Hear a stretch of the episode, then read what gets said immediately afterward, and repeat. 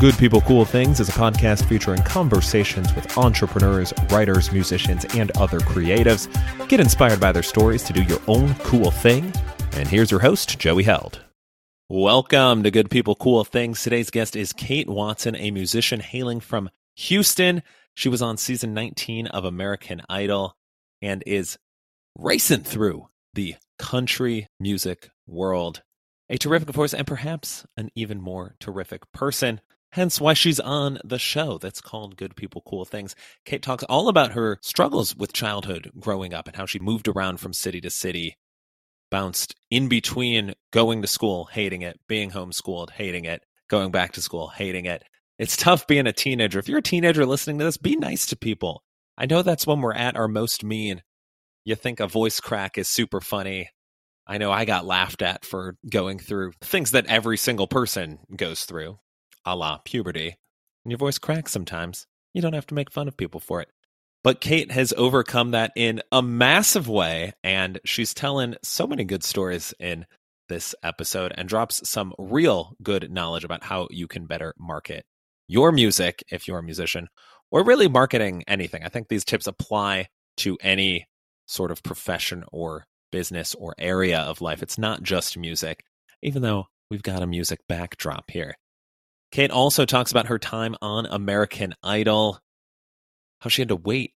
Well, you know what? I'll let I'll let her tell that story. But Lionel Richie is a major character in this whole thing. So you're going to hear from him, from Katy Perry, and lots more. They're all playing a role in this story from Kate. If you'd like to get in touch with the show, holler on Facebook, Twitter, or Instagram at GPCT Podcast. You can also always sign up for the newsletter at goodpeoplecoolthings.com, sharing all kinds of wonderful resources, conversations, and just good stuff like this episode with Kate.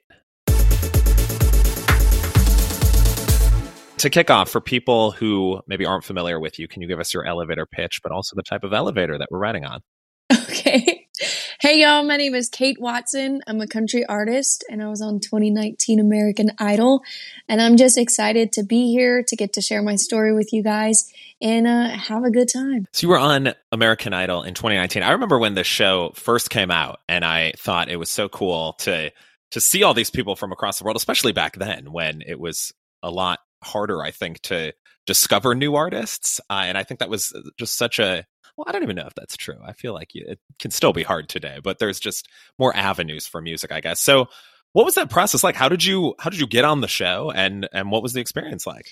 So I remember watching it whenever I was little, and I'd watch these super talented people, and then all the judges who were super hard on them, like Simon, who was my favorite, by the way, because he's just honest. Um, if you want to know you suck, he'll tell you. Uh, and um, but I always, when I was young, I thought like, I could never do that. I could never get in front of people and do that. I could never, um, you know, amount to that much and have that much talent to do something, you know, and, um, you know, here I was at 18 years old and I did it. Um, my vocal coach taught Demi Lovato, Beyonce, uh, Beyonce's background singer, and um, also some people from the Pentatonix. And so he was amazing, super talented. He ended up knowing a producer on American Idol, and the producer was like, Hey, Tom, like, do you have anyone that you think could do a private audition for American Idol? And of course, my vocal coach was like, uh, yes, I'm sending you Kate Watson. And so I went, um, I went through the whole process of the behind the scenes, right? So all the things that people don't see of going to hotels, auditioning in front of three random people, um, just singing songs and whatever. And, you know, nobody sees that stuff. And, uh, gave me a yellow paper to represent the golden ticket. And I'm like, I don't know what this is, but I like it. And, um, then I went to the actual like first audition in front of TV, in front of Katy Perry, Lionel Richie, and Luke Bryan.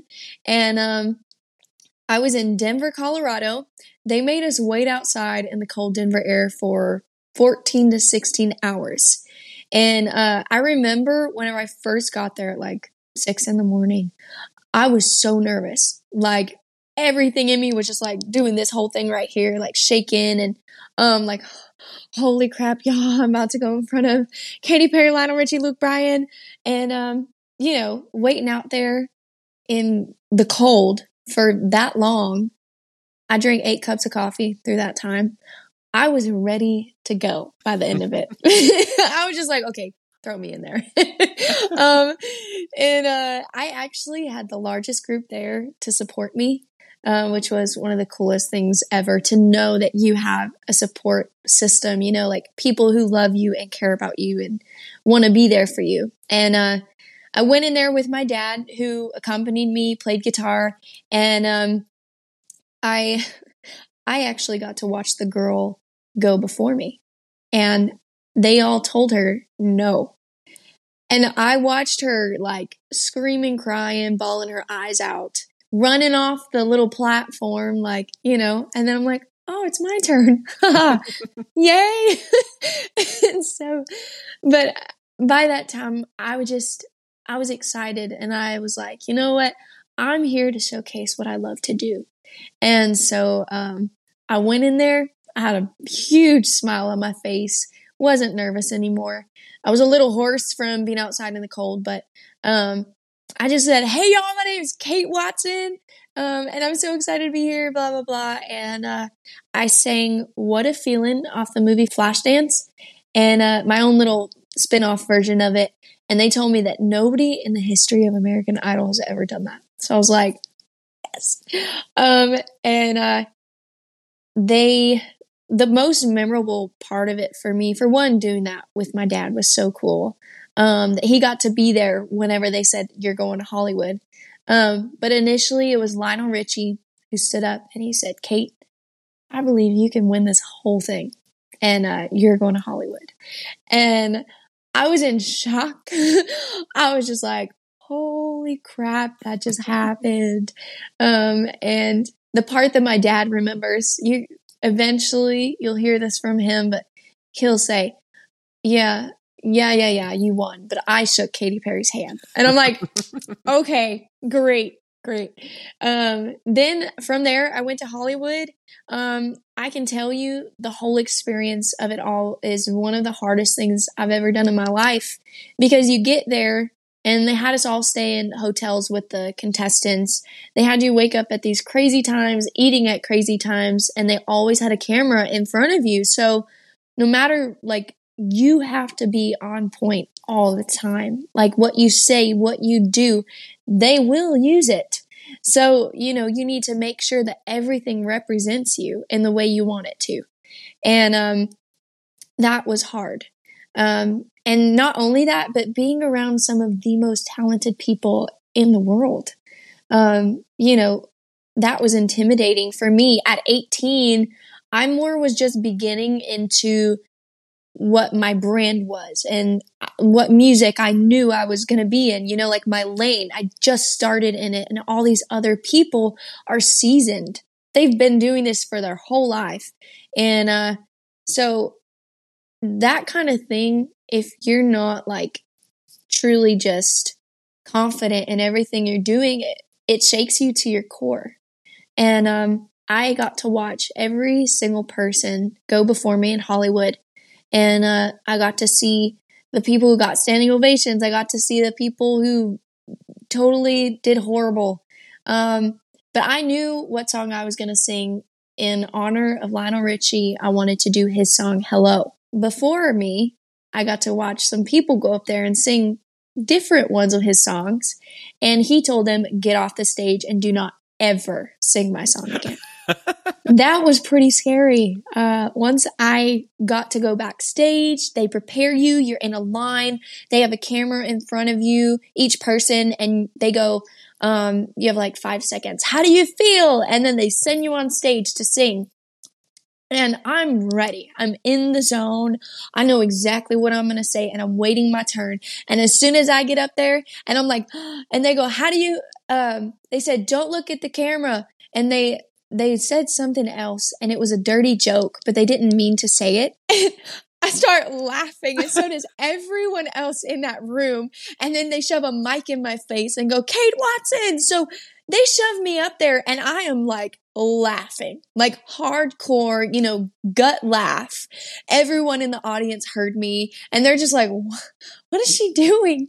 And I just, I turned it into, okay, you know, like we're doing this. So I start dancing, like having a great time on stage. So Katy Perry stands up with me. She starts dancing, having a good time. And I made my way to the middle of the stage. And I will never forget Lionel Richie asking me, what song are you going to sing? And I said, I'm going to sing your song. Hello. and he goes, this is either going to be really bad for you or really good. And I said, Well, Lionel, it's go big or go home. and um, of course, on the inside, I was shaking like hardcore, but I was like putting on that confidence face, like "Test me, Lionel, test me." and uh, who knew Lionel was such a such a rabble rouser? I know. So I'm I'm gonna be completely honest with you. From the moment I started singing, I don't remember. Like it's almost like I blacked out. I, I can't tell you if I did good or bad or decent or whatever.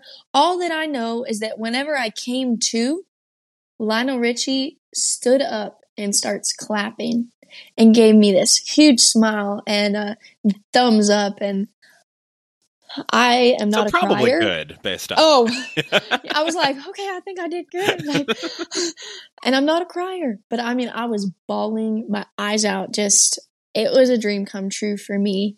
I did end up going home after that, but I made it.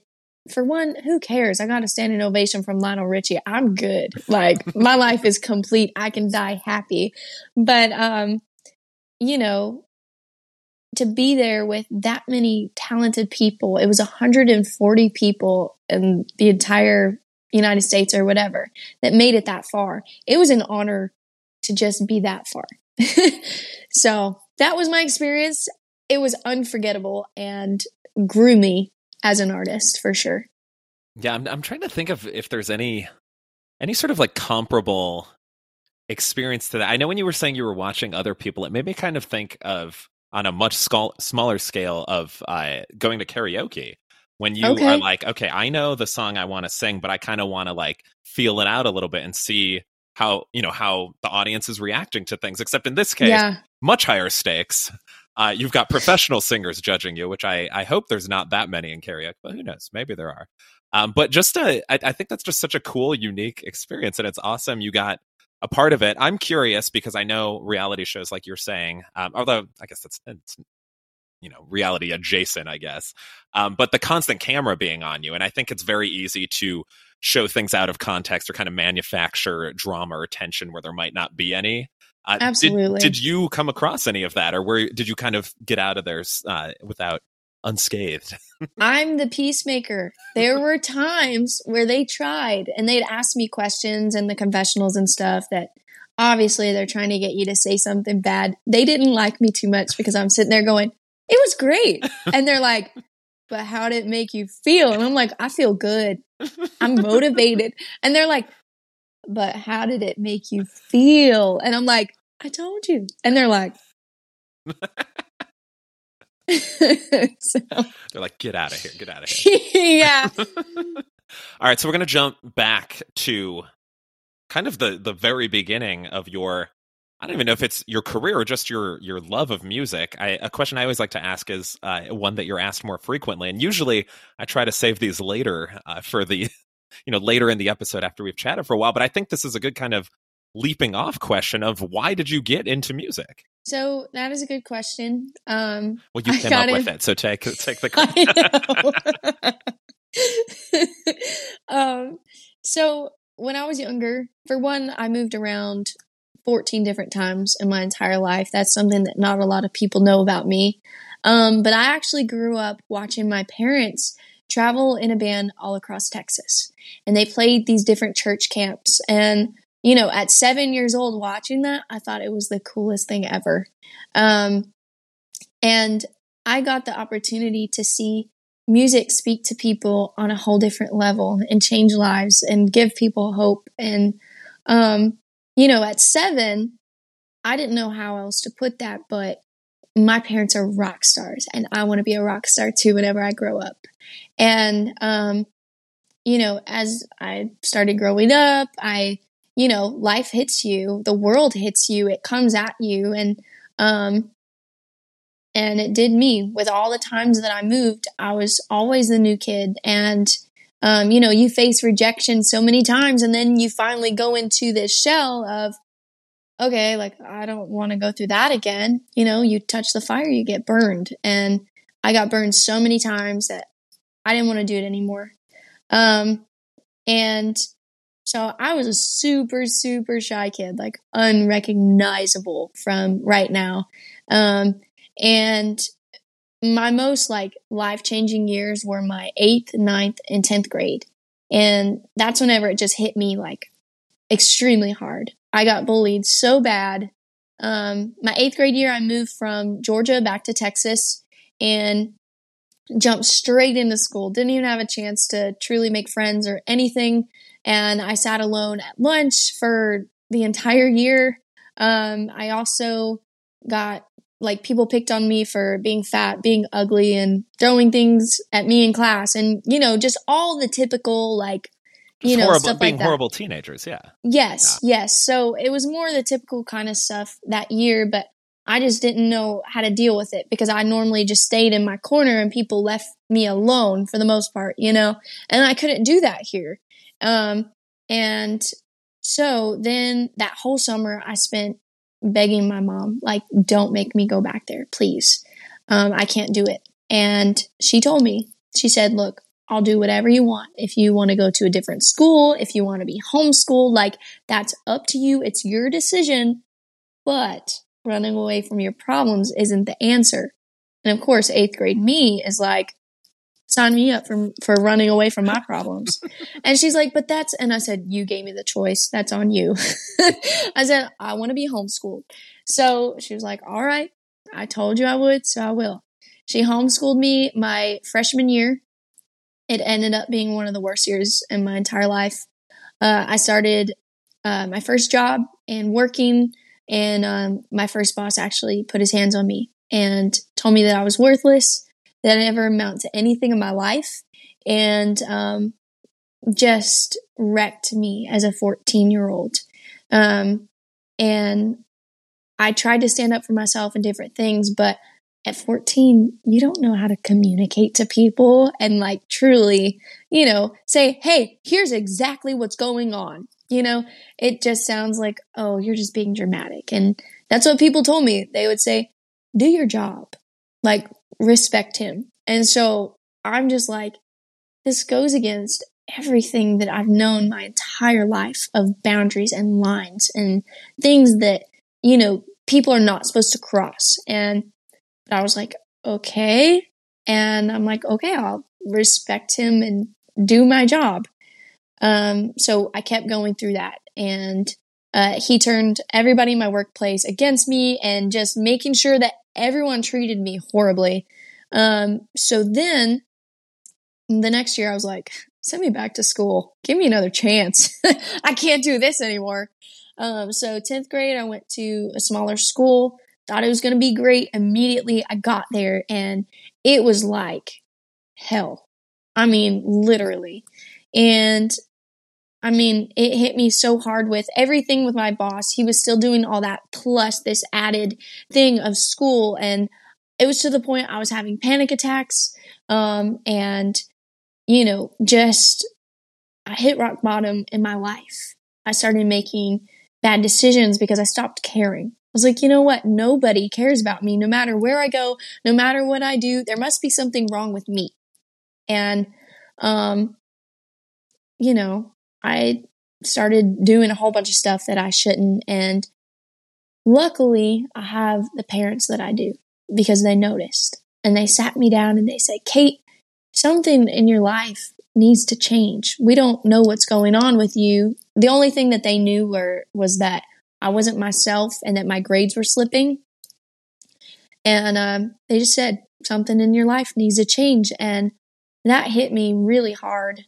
Um, because I thought, you know what, I can't keep doing this anymore. I can't keep living like this. I don't want to. And um, I spent the next month just truly finding, okay, who am I and what do I believe? Like, what do I stand for? And I found out through that month that I'm a masterpiece, that I'm beautifully and wonderfully made, that I am worth so much, and that nobody can tell me different, and that I have a purpose and all these things for my life.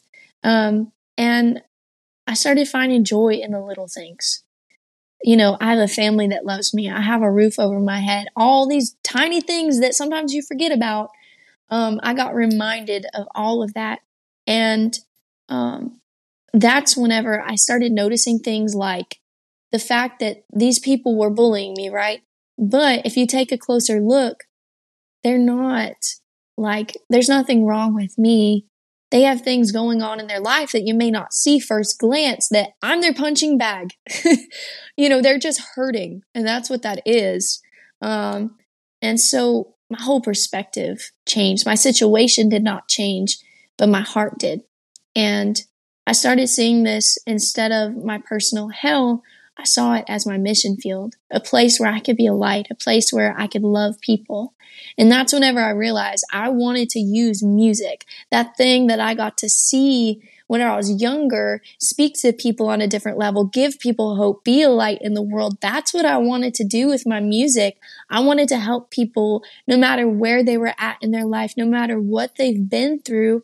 And not only that, but be an example with my life, with what I'm doing, with all of it. I've worked so hard to get to the point where I am. I've never compromised myself and I won't. And I want to make that clear to people. You can do what you love if you work hard for it and you be yourself. It's possible. You can do it. And, um, and just show them like, look, that is what I did. And, um, you know, it's not impossible. I'm Adam Wainwright. And I'm Ed Kennard. And we're the hosts of The Greatest Song Ever Sung Poorly, the podcast that takes karaoke exactly as seriously as it should be taken. No interview was complete without our quickfire game, where we ask everyone the same five questions, culminating in the most important question we could ever ask. If you could magically strike one song from every karaoke playlist forever, which song would you choose? Don't Stop Believing. Oh, Ice Ice Baby. Great. Just because that song needs to be destroyed for all time. Easy Lover by Phil Collins. I think Picture. Picture is just a song of love and heartbreak. Uh, and it just it ruins nights. I want to say Sweet Caroline. Probably My Heart Will Go On by Celine Dion. Only one. Only one. Um, can I can I pick one band? So hey, if you love karaoke, have sang karaoke, been in a place where karaoke was happening, or are vaguely aware that something called karaoke exists, come hang out with us. All episodes and info are available at sungpoorly.com. And remember that singing off key is still technically singing. Having moved so much, are you an expert packer now? No. I throw things in a bag and it goes to the next place. That's about it. That's I I am similar to that, so I I empathize with you there. so getting back to music, you I, I think that's that's so spot on about how and I, I mean this is not saying anything groundbreaking, but how much of an impact music can have on people. You know, you'll see like a, a, YouTube video, you'll just see the comments of like, oh, you know, like I listened to this song with my best friend and they just died. And like, this brings me joy hearing this, or like, this got me through a tough time in life. And it's, it's so cool to see that. And then to see it at concerts in, in person, you see people who would never probably cross paths in other areas of life, but they both like whoever's performing and they're both just enjoying the heck out of it. And it's fantastic to see. So, going to your writing process, what is that like? Do you do you start with you know musically? Are you are you focused on that first? Do you have just lyrics all the time going in through your head, and you're like, oh, that's a good line. Let me let me write that down. How does that look? so here's how it works. So my dad, he's actually one of the most amazing, talented songwriters I know ever. And uh, he actually helps write all of my songs. He's more the songwriter out of the two of us. Um, more my part is I have ideas, I have stories from my life that I'm like, I want to write about this. And um, he you know, I'll tell him the whole story. I'll tell him how I feel about it. I'll go into detail. And then he'll wake up at like two in the morning going, Oh, there's a song. And then he just starts writing, jotting it down, voice memoing it. He plays guitar as well. I do too.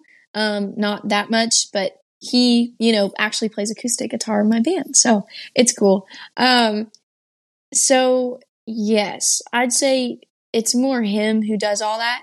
Um, the other thing that I do whenever it comes to my, my songs and all that is, you know, he'll bring me a song and then I take a look at it. And there are times where I'm like, I would never say that in a million years. We're going to change that.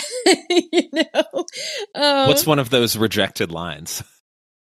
Oh, that's a hard one. uh, he likes to use the word soul or like, oh, my soul, you know, or something like that. And I'm like, no. You know, a No, common we're not. phrase. Yeah. We're not doing that. um, or cake. There was a line, I don't remember what it was, but it was something about cake. And I was like, I don't like cake. Like, I've never liked cake on my birthdays. I'm like, Dad, you know this? We have, we have ice cream. We don't even have an ice cream cake. It's just ice cream. I was like, so that can't go in my song. Sorry. So you change cake with ice cream, and it it's flawless. it didn't really work out too well. So, you know, we're still working on that. Do you have a favorite ice cream flavor? Coffee ice cream. Oh, okay, okay, like it. I like. It. I was always surprised when I, I used to work at a Cold Stone, and I the people that ordered coffee ice cream, I would like never like it. It seemed to be a lot of like younger people, but I would just never like you know peg them for. I guess you're not really drinking coffee. There's not like that much coffee in it, but That is true. And that yeah. is why you see the younger people get it. It's because it's more like white girl coffee. just mostly sugar. Yes. but delightful. Oh, yeah. delightful. I think it's always interesting to read about songs in history. Like I was just reading, I mean, anything from the 60s, it's just like, oh, the Temptations were recording and like Aretha Franklin was next door and she just popped in and was like, I'll lay down the the chorus here real quick and then I'll go back to my studio. Or I was reading um the the band Rise Against, the lead singer, I was saying in in some interview I was reading where he didn't want the song Savior, which is like their biggest song. He was like, I voted to have that off the record. He's like, I didn't think it was a very good song. I wanted it off the record, and it's become their biggest hit. And I always think that's very funny when when songwriters almost like misjudge what what is going to resonate with people because it's hard. Like so, you know, It is. a song like "What Does the Fox Say?" I would have never pegged that to be a you know a million billion views, however many that you know that got on there. It's it's such a ridiculous song, but it's like it, it resonated with people. So when you're writing, do you kind of have a sense in your mind of like, oh, okay, this is going to be the single, or like this is going to be kind of like the the sort of like tentacle that grabs people. That's a more morbid way of thinking about it, but like. Do you have that sense while you're writing? So I think this is the most important part is no matter what you release, it should be something that you love, like you are in love with. And that's what I go off of is at my shows, whenever I perform things live, I always experiment with my songs. Um, not only about how I feel about it, but also watching the crowd. How did they respond whenever I sing this? You know, um, and because that's that's something about me that also is a little nugget for people that they probably don't know about me is I'm very observant. If you don't think I'm paying attention, I really am, and I'm noticing everything. Um, and especially whenever it comes to crowds, if you're not feeling out the crowd, if you're not paying attention to how they feel and what they're thinking about it, then really you're just having a concert for yourself because you are like involving these people and inviting them to have a moment with you. Um, sometimes on the fly, I'll change a song because I can tell, okay, this is a song that the, like, this particular crowd is going to love.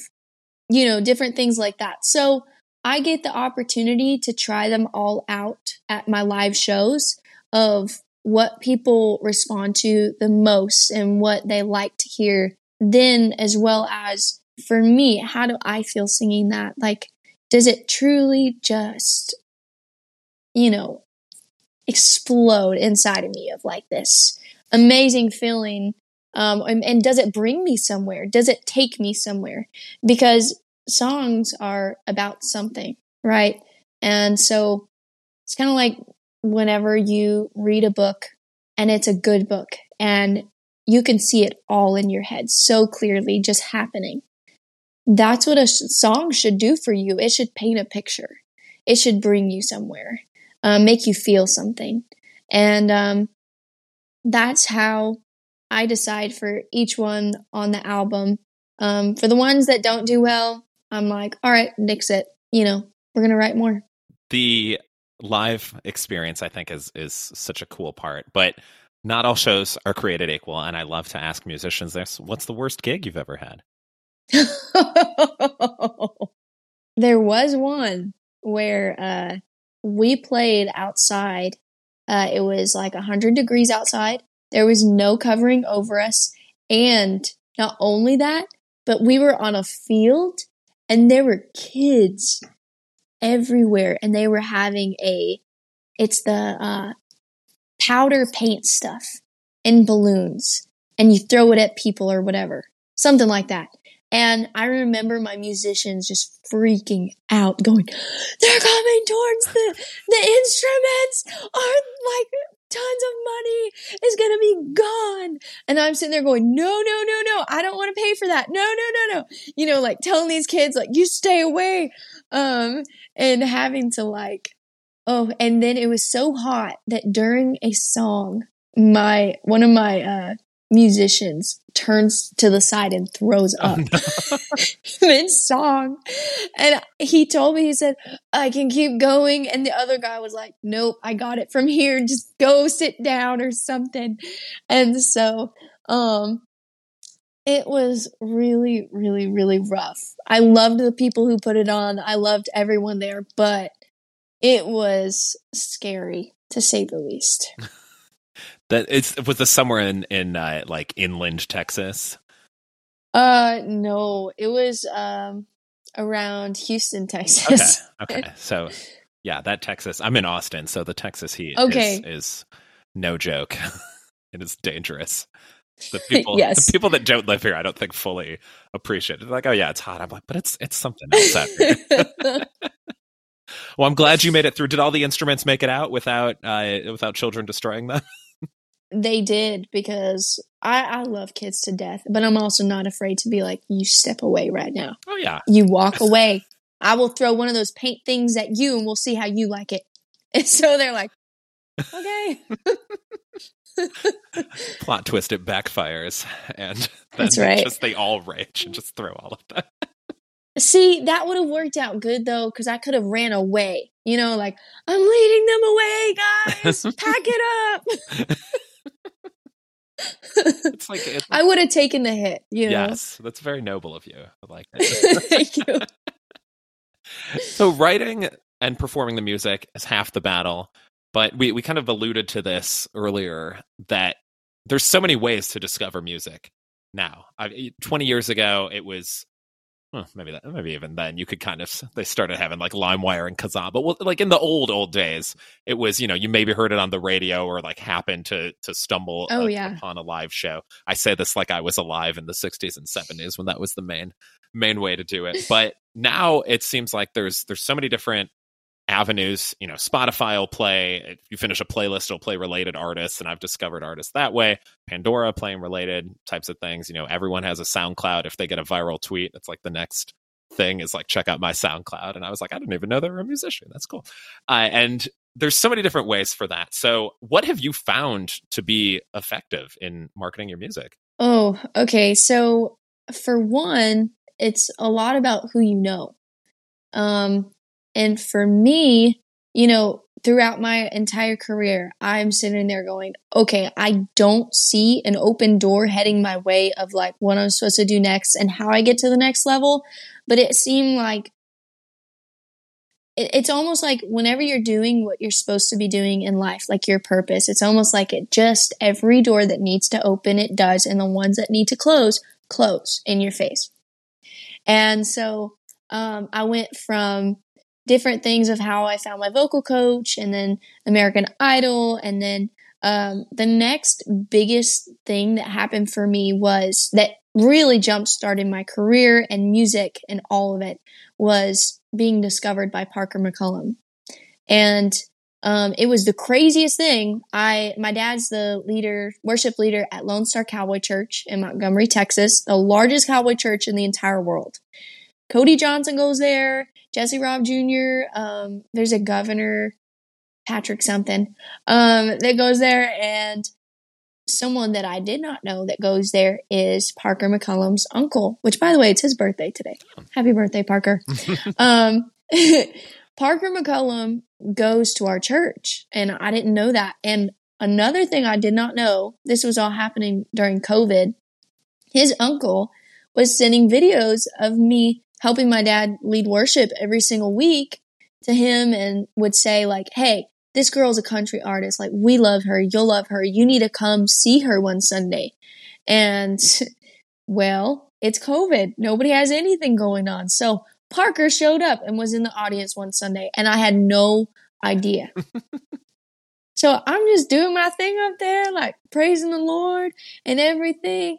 And I came off the stage and all this different stuff and I got a text. He's here. And for some reason, I knew exactly what that meant. And I had the biggest freak out moment ever. like I I I legit I was on the floor going, Holy crap, like did I do anything wrong? I can't remember. Did I hit every note right? And so I I walked out after the service and he came straight up to me I didn't even have to go up to him. He just walks up to me, puts his hand out, and goes, Hey, my name's Parker McCollum. And I'm inside my head going, Yeah, I know. and so uh, he was like, Kate, I specifically came here to see you. And there are tons of girls in Nashville, in Texas, and all over the world that are talented and that can sing. He said, but you do something that can't be taught, and that is making connections with people. And um, he said, I know you're going places and I want to help you get there. He said, I want to help you go all the way. Um, and so from then on, he spent hours on the phone with me and my family talking next steps, what we needed to do, who we needed to be connected with, and all this different stuff of, you know, just preparing me for everything. And he said, now you have to do the work and you have to grind it out. And he said, and as soon as you're ready, you're going to open for me and I will walk you into my label myself and get you signed. So that is one thing. All right. Who you know. Another thing is having the funds because I'm sure you know this. Everything in the music industry costs so much and it's all very expensive and money goes like that. And uh, the craziest thing, I actually played a show in Austin for the first time last year, um, maybe October, somewhere around there. And I remember my booking agent was like, Hey, I have a show, like, maybe it was August. It was somewhere in there. But he just was like, there's this show in Austin. It's a tiny place. They're not paying much, but you know, like you can break into the area and make some new fans. And I'm like, absolutely. Like, sign me up. Well, my dad at the time was just playing for free for me. Um, and I couldn't afford to pay him or anyone else to come play. Um, and it was the craziest day ever. We had to drive three hours. I had allergies so bad. It was running down my face. I'd taken four Benadryl by the time I got there and was loopy as mess. Okay. and, um, the venue had promoted the wrong time on every single platform, like crazy times. I'm talking, yeah, like four hours earlier, four hours later. And I'm just like, man, like this is this is a crap fest. And I get there and the staff ignores me as I walk in. I'm like, hey, I'm trying to, and they would just walk past me. And I'm like, they did not just do that. like, not today. Not today. And uh, I went up, I said uh, to the bar bartender, I said, hey, I need to speak to a manager now. they're probably like, "Oh no, it's a Karen." I'm like, "No, you have no idea." No, and so uh, he brought me a manager, and the manager's like, "Yeah, yeah, like you set up over there, big deal, you know." So I set my stuff up, and I remember before the show. For one, it was empty. There was seven people in that bar. Seven. Two of them were pass out drunk. and I'm just sitting there going, man. But the cool thing was my dad was being so awesome. I mean, so encouraging, so helpful the entire time. And I just had a moment where I looked at him and I said, you know what? I don't know how many shows we're going to get to play together, but let's make the most of this and just have fun. It's just you and me. Like, let's do it. And he was like, all right, let's do it. So we played to those seven people as if it was a million people. Okay. We gave on one of the best shows ever and it was so fun. And, um, afterwards, so there were the two pass out drunk people and then there was a family. Um, the dad of the family came up to me, my dad, and was just like, Hey, I'm just a business guy. Like, you know, if there's anything y'all need help with or whatever, like just let me know. And um, my dad was like, you know what? Like, we're in the process of trying to find investors. Um, if you would just look at our contract, since you're a business guy, you look at contracts all the time. Just look at it. Um, and if there's anything we can make better, like, you know. Um, and so a week later, after he'd already gotten this contract and looked through it, he FaceTimed all of us, my whole family, and he said, Kate, I don't want to just be this amount for this amount of time investor. He said, I want to be your lifetime investor. I want to provide everything that you need and I want to do it because I see the purpose in you and that you're being a light in the world and I want to help you do that. And that that was a huge moment for me because I'm having all these people in my life that you know with everything in the past that happened of people telling me I was worthless that I'd never amount to anything in my life and blah blah blah and then I'm having these people just come up to me and say hey I believe in you and I want to help you and to help you spread your mission and your love and your light with people that was like insane for me, huge. And um, so those are two things that have just progressively just exploded everything that I'm doing. For one, um, not that I do this and use Parker's name or whatever, but you say Parker McCollum and people are like, oh, let me do anything and everything for you. and I'm like, okay, you know?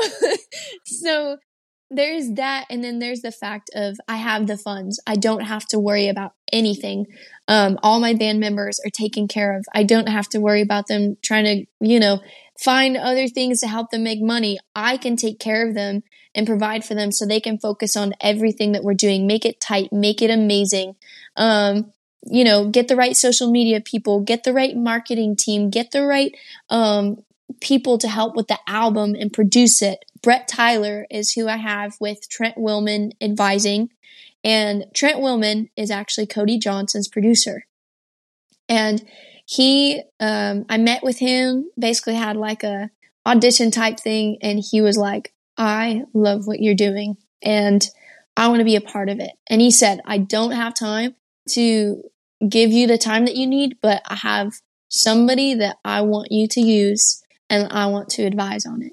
So I have an amazing team around me that I'm currently just building and growing, and we're all growing together to make this mission, to make this ministry uh, come to life. All the music, all of it. And um, so that's the long version of saying you need all of those pieces um, to make the music, the streaming, the all of it to reach the people that you want it to.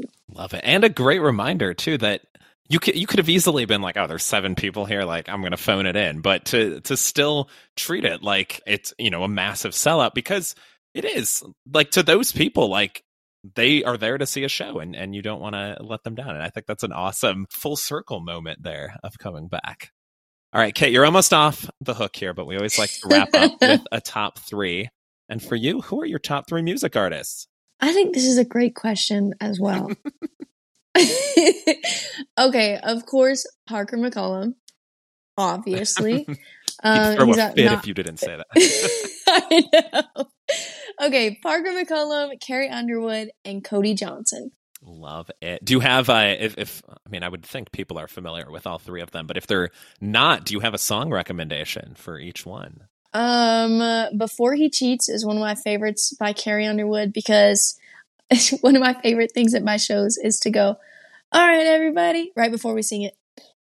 How many tires is it that we slashed? And everybody goes, and I'm like, "Is it one?" And they're like, "No, two, no, three, come on. And I'm like, it's all four. And then you hear bum bum and. It's so fun.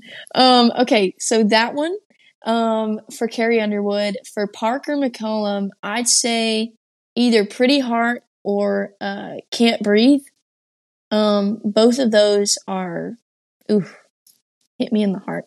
Um, I love both of them. They make you feel something. Um, and he sings them absolutely amazing. Cody Johnson, welcome to the show. It is a rocking killer song about the Houston Rodeo. Um, even if you've never been to the Houston Rodeo, listen to the song. You'll feel like you're there. Okay. It's still on my bucket list to go. I'm I'm like two and a half, three you hours should. away. I I need to. I've done the Ren Fest out there. I just need to halfway there. Not really. It's it's adjacent, I guess. well, Kate, thank you so much for taking the time to chat. This was fantastic. If people want to learn more about you or check out some of your music, where can they find you? You guys can go to uh, my website, thekatewatson.com, to see my merch, to see all my upcoming shows and tour dates. Um, you also can go to all my social media platforms are the same, which is at Kate Watson Music. Um, and check out my Instagram, Facebook, YouTube, Snapchat, TikTok, I got it all. um, and if you guys want merch, like I said, you can go to my website, but also you can come to a show. Come get you some merch. Uh, I'd love to meet you guys. Lovely. Well, thank you again, Kate. It was fantastic. And yes, we'll drop all those links in the show notes so people can check it out. And yeah, go go out to a show. and of course, we got to end with a joke, as we always do. A drum set fell out of a tree. But um, psh, get after it today, people.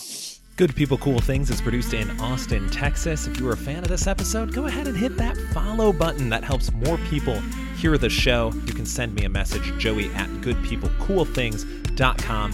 Thank you to all of the guests who have been on Good People Cool Things. You can check out all the old episodes via goodpeoplecoolthings.com. As always, thank you for listening and have a wonderful day.